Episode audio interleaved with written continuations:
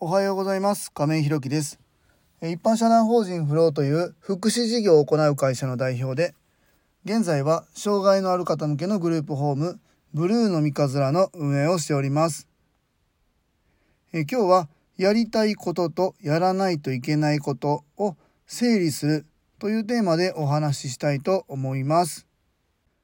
えーと、昨日はですねあのサビ館の安田と初めてこうえー、放送内でね掛け合いというか、えー、ずっとね、あのここオープンする前から安田の方にはこう一緒に放送やりましょうよって言われてたんですけど、うん、別になってないんですけどかたくなに 断ってたんです。嫌ですって言って断ってたんですけどまあちょっとあのオープンもしてえっ、とまあ5人入居されてもうすぐねえー、あともう一人最後入って6人満床っていうところが少しまあ見えてきたので、まあ、このタイミングで、えー、うちのねグループホームブルーの三日面の振り返りも含めてね、まあ、一緒にやろうかなと思いまして昨日の放送初めて掛け合いでねさせてもらいました。えー、まだ聞いていらっしゃらない方ね是非お時間ありましたら聞いていただけたらなというふうに思います。あのブルーの三日面のこう振り返りとまたねあの一般社団法人フロー会社としての振り返りと、え今後どういうことやっていこうかなみたいなこともお話ししましたので、えー、ぜひ聞いていただけたらなというふうに思います。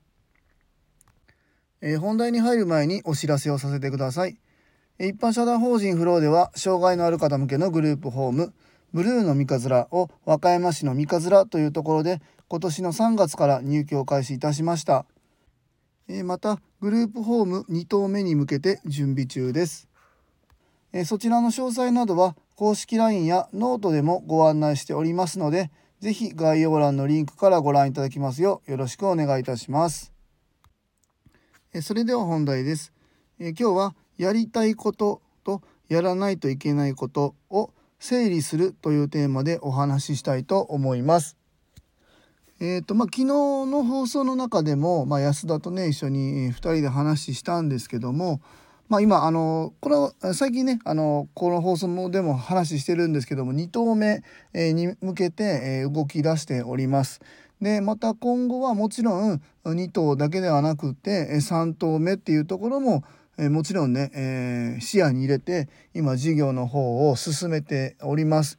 で、えー、今後一般社団法人フローとしての展望なんですけども、えー、以前からねずっと言ってる通り、えー、僕たちはグループホームだけやりたいわけではなくて、えー、今後ね僕たちが暮らしていく上でですね障害の有無に関係なく暮らしやすい社会を作っていくっていうところが一般社団法人フローとしての、え目標というか意義でもありますので、いろんなことをね、まあ、福祉事業にとらわれずいろんなことに目を向けてね進めていこうというふうに思っているんです。でまあそれが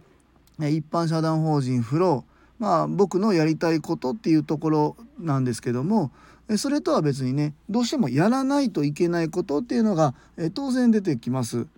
えー、今のねグループホームブルーの三日面に今5名様また来月には、もう1人、えー、お住まいになられる予定で6名になります。で、え、満床になったというところでその方たちの暮らしっていうのはねこのオープンしたら終わりではなくてもう当然なんですけども今後も何年も何十年も続いていくっていうところで、え、僕たちは、え、一般社団法人フローとしてその支援っていうのを継続させる。また向上させていくっていうのが当然必要になってきます。えー、その中でただ単にご飯作って、えー、見守りするっていうだけではなくてですね当然その行政とのやり取りしかり、えー、まあそのお金の面もしっかりですけども当然、え業務的なことっていうのはずっと、まあ、ついていきます。えそれに伴いましてスタッフのね、え募集もするしスタッフの方の給料ケア等々当然やらないといけないことっていうのに入っていきますよね。えー、ここに、えー、ここを混在してしまうと、えー、優先順位っていうのがこう入れ替わってしまってですね、えぐちゃぐちゃになってしまいますのでこのやりたいこととやらないといけないことっていうのを順次ね僕たちで把握しながらですね整理していく必要っていうのがあるのかなというふうに思います。えー、まあ、僕はね、えー、経営者なので、えー、やらないといけないこととやりたいことっていうのは仕事の中でこう混在するんですけども、まあ、社員の方たちは当然もちろんややらないといけないことっていうのが僕より比率の比率はま高くなってきますよね。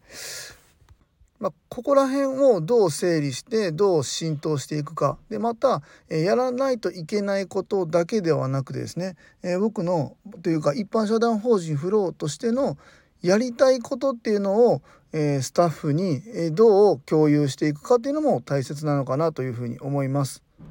え、そういう意味ではですね今後、まあ、一般社団法人フローの、え、社員っていうのは今サビ館の安田1人だけです。で週1回今入ってくださっているスタッフさんが今5名ぐらいいるんですけども、今後ね2等3等ってなってきた時にはやっぱりね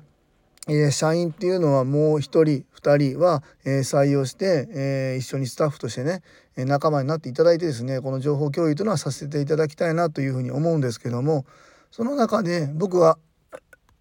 できる限りこの経営者としてねやらないといけないことっていうところから少しずつこう足を抜いていかないと軸足を抜いていかないといけないなっていうのは感じております。やっぱり今やらないといけないことっていうのはもちろんね人数も少ないしまだ創業期なので僕がやらないといけないことっていうのはたくさんあるんですけどもやらないといけないことに比重を置きすぎてしまうとですね今後やりたいことまた、えー、今後何て言うかな余裕がないとやりたいことのこう発想の幅も広がってこなくなると思うので、やらないといけないことっていうのはどんどんどんどんね、えー、スタッフの方に、えお願いしてですねえ自分のこうやらないといけないことっていう分量を減らしてですねやりたいことっていうところにもっともっと比重を置いていかないと今後の一般社団法人フローとしての幅は狭くなっていくのかなっていうのを昨日ちょっとね安田との掛け合いをしてまたその後も少し話したんですけども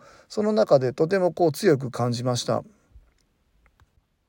まあ、実はですね、まあ、福祉事業の中でもやっぱり今入居されている方のですね、えー、まあ、暮らしっていうところに今フォーカスを当ててやっているんですけどもそれ以外のやっぱり日中のねお仕事とか、えー、生活みたいなところに、えー、少しねフォーカスを当てていきたいなというふうに思ってですね、まあ、今就労支援とかも少しずつ考えていってます。でまた福祉事業以外にですねこの和歌山市の三日面っていうところにこうミニマムでフォーカスを当てますとですね、えー、障害福祉以外にもまああのー子育てだったりえ高齢の方だったりっていうところの暮らしの部分にもっともっとねこう寄り添うような事業っていうのも考えていきたいなっていうところも含めますと福祉以外にもどんどんどんどん自分の幅を広げてですね知見を広めていくっていう、えー、義務というか責任もあるなというふうに思いますので、まあ、そういう意味でもね、えー、スタッフを、まあ、今はねまだまだ余裕がありませんが、えー、スタッフをねもっともっと採用してですね一般社団法人フローとしての幅というか厚みを、えー、もう少し、えー、つけていきたいなというふうに思っております。えー、今日は、えやりたいこととやらないといけないことを整理するというテーマでお話しさせていただきました。え一般社団法人フローでは障害のある方向けのグループホームブルーの三日面を和歌山市の三日面というところで、え今年の3月から入居開始いたしました。えまたグループホーム2棟目に向けて準備中です。えそちらの詳細などは公式 LINE やノートでもご案内しておりますので、えー、ぜひ概要欄のリンクからご覧いただきますようよろしくお願いいたします。えー、今日はこの後お昼からですかね、えーと、以前働いていた、えー、福祉事業所のえ放課後等デイサービスっていうところに来てくださってた、えー、うちのね子供長男エイト君と同い年同級生のね男の子が、えー、うちのグループホームに、えー、ご家族と一緒に遊びに来てくれるということになってます。すごく楽しみです。久しぶりなんでねすごく、え楽しみです、え最後までお聴きくださりありがとうございます、え次回の放送もよろしくお願いいたします。今日も素敵な一日をお過ごしください。一般社団法人フローの亀井弘樹でした。